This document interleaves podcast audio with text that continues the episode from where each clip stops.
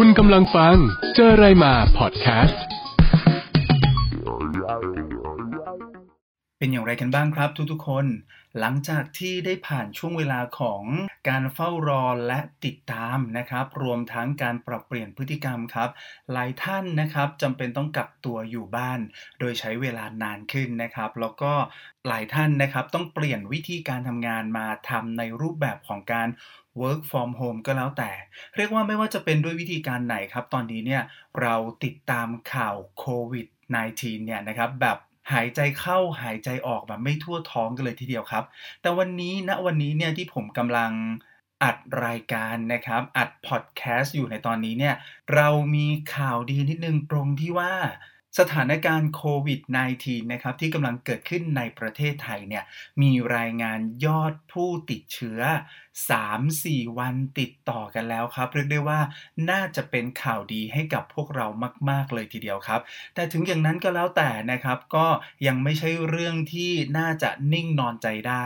อย่างไรก็แล้วแต่ยังอยากให้ทุกคนครับรักษาระยะห่างหรือที่เรียกว่า social distancing นะครับผมให้เป็นแบบนี้ไปตลอดตลอดเลย เพื่อเป็นการป้องกันตัวเราด้วย และ ไม่รับเชื้อเข้ามาเพิ่มที่ตัวเรา และถ้าเป็นในกรณีที่เรามีเชื้ออยู่ในร่างกายก็ ไม่ปล่อยเชื้อของตัวเองเนี่ยไปให้ผู้อื่นด้วยเช่นกันนะครับ ความเครียดครับเป็นสิ่งที่อาจจะเกิดขึ้นได้กับทุกๆคนที่กำลังเฝ้าติดตามสถานการณ์ ความเคลื่อนไหวอยู่ตลอด 24 ชั่วโมงอยู่ในตอนนี้ แล้วก็ไม่สามารถปฏิเสธได้เลยว่า ไม่เคยเจอกับความเครียดนะครับ ทุกคนเครียดกันหมดเลย แม้แต่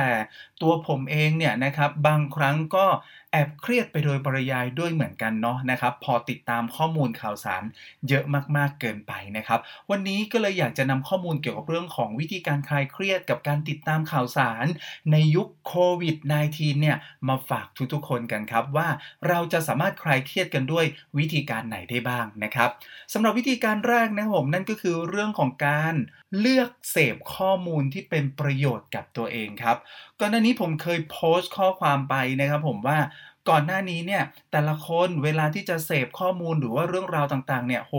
เสพหมดเลยครับ ข่าวจริงข่าวปลอมข่าวเฟกข่าวอะไรก็แล้วแต่เสพหมดเลยและที่สำคัญครับ เวลาข่าวสารออกไปเนี่ยเรามักจะไปโฟกัส ในส่วนที่เป็นข่าวที่เรียกว่ามียอดผู้ติดเชื้อเพิ่มเท่าไหร่นะครับ หรือว่ามียอดผู้เสียชีวิตเพิ่มขึ้นเท่าไหร่แต่เราลืมดูไปครับผมว่าในขั้นตอนของการแจ้งข่าวสารข้อมูลเนี่ย ยังมีอีกช่องหนึ่งที่น่าสนใจมาก นั่นก็คือการบอกพวกเราว่ามียอดผู้หาย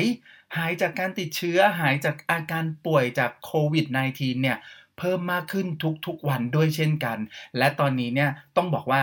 ถ้าเรามาติดตามแล้วก็มาโฟกัสอยู่ที่จำนวนผู้หายจากการติดเชื้อ มีความเพิ่มขึ้นเพิ่มขึ้นเพิ่มขึ้นทุกวันเนี่ย มันจะทำให้เราเนี่ย หายเครียดได้มากน้อยแค่ไหนนะครับ อย่างที่2ครับผมใครเครียดด้วยงานอดิเรกของเราก็ได้ เราชอบทำอะไรบ้างแหละครับ เวลาเราอยู่บ้าน อ่านหนังสือนอนนะครับ บางคนขยันทำงานมากก็เอางานนี่แหละเป็นตัวคลายเครียดก็ได้นะครับ เพราะว่าถ้าเสพข่าวมากเกินไปทำให้เครียด เราก็ทำงานหรือหาอะไรอย่างอื่นทำครับ จะออกกำลังกายจะพูดคุยเมาส์มอย ใช้โซเชียลมีเดียให้เป็นประโยชน์ครับ ตอนนี้ไม่มีใครมาว่าคุณแล้วล่ะ ถ้าคุณจะเสพติดโซเชียลมีเดียเพิ่มขึ้น เพราะว่าโซเชียลมีเดียก็จะเป็นอีกหนึ่งช่องทางครับที่จะทำให้เราเนี่ยคลายเครียดได้ ตอนนี้มีแอป TikTok เอ้ยอะไรเอ้ยมาทำให้เราเนี่ยได้เล่นกันแบบสนุกสนานมากๆที่สำคัญครับผมมีความรู้สึกว่าหลาย ๆ คนเนี่ยนะครับได้คุยกับคนที่บ้าน